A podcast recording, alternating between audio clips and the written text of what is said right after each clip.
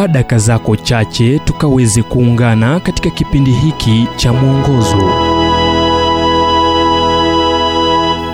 Kwa leo tukaweze kuangazia kufufuka ukweli au uongo. Mathayo mlango wa 28 mstari wa 6 kinasema hayupo hapa kwani amefufuka kama alivyosema. Njoni mpatazame mahali alipolazwa katika makaburi ya kitambo ya kanisa la kristo kule filadelfia yamezikwa mabaki ya mtu aliyekuwa mwenye heshima ben franklin. Katika kibao kilichowekwa kwenye kaburi lake utasoma maandiko yafuatayo. Kama jalada la kitabu cha kale yaliyomo yakiwa yamechanika kikatolewa herufi na vibaniko vya dhahabu walala hapa chakula cha mabuu ila kazi hazitapotea kwa kuwa yatatokezea tena anavyoamini katika toleo jipya na maridadi kikiwa kimekaguliwa upya na kurekebishwa na mwandishi. Kama jalada la kitabu cha kale yaliyomo yakiwa yamechanika kikatolewa herufi na vibaniko vya dhahabu walala hapa chakula cha mabuu.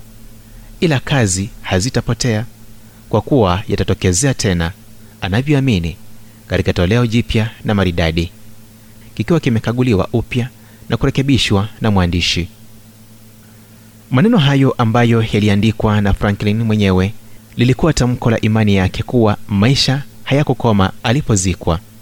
Mwili wake uliodhoofika ulitulia tu ukisubiri siku ya ufufuo wakati atakapotokezea kwa kile alichokitaja kuwa toleo jipya na maridadi zaidi lililokaguliwa na kurekebishwa na mwandishi katika makaburi hayo ambayo franklin amezikwa kuna kibao kingine kwenye kaburi ambacho kimeandikwa poa rafiki yangu unapokwenda. Jinsi ulivyo sasa ndivyo nilivyokuwa kwa wakati mmoja. Jinsi nilivyo sasa ndivyo utakavyokuwa. Jiandaye rafiki yangu kunifuata. Mpitaji mmoja aliposoma maneno hayo akaongeza haya kukufuata wewe si madhumuni yangu. Hadi nijue njia gani uliyoenda kwa mara tatu bibilia inasema kuna njia ambayo inaonekana kuwa sawa sawa kwa mtu ila mwisho wake huondokea kuwa njia ya kifo. Pia inatupa njia. Unapata kielekezi kiukamilifu. Yesu aliposema mimi ndimi njia na kweli na uzima. Mtu haji kwa baba ila kwa njia ya mimi. Yohana mlango wa 14 mstari iwapo wewe ni mmoja wa wale wanaodhamiria kwenda mbinguni ila huna uhakika wa jinsi ya kufika kule. Mfanye kristo tumaini na makazi yako. Ndiyo njia pekee kwa malango ya mbinguni.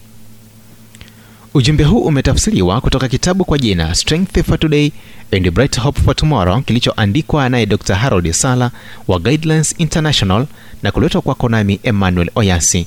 Na iwapo ujumbe huu umekuwa baraka kwako tafadhali tujulishe kupitia nambari 722 331 412 kumbuka ni 722 331 412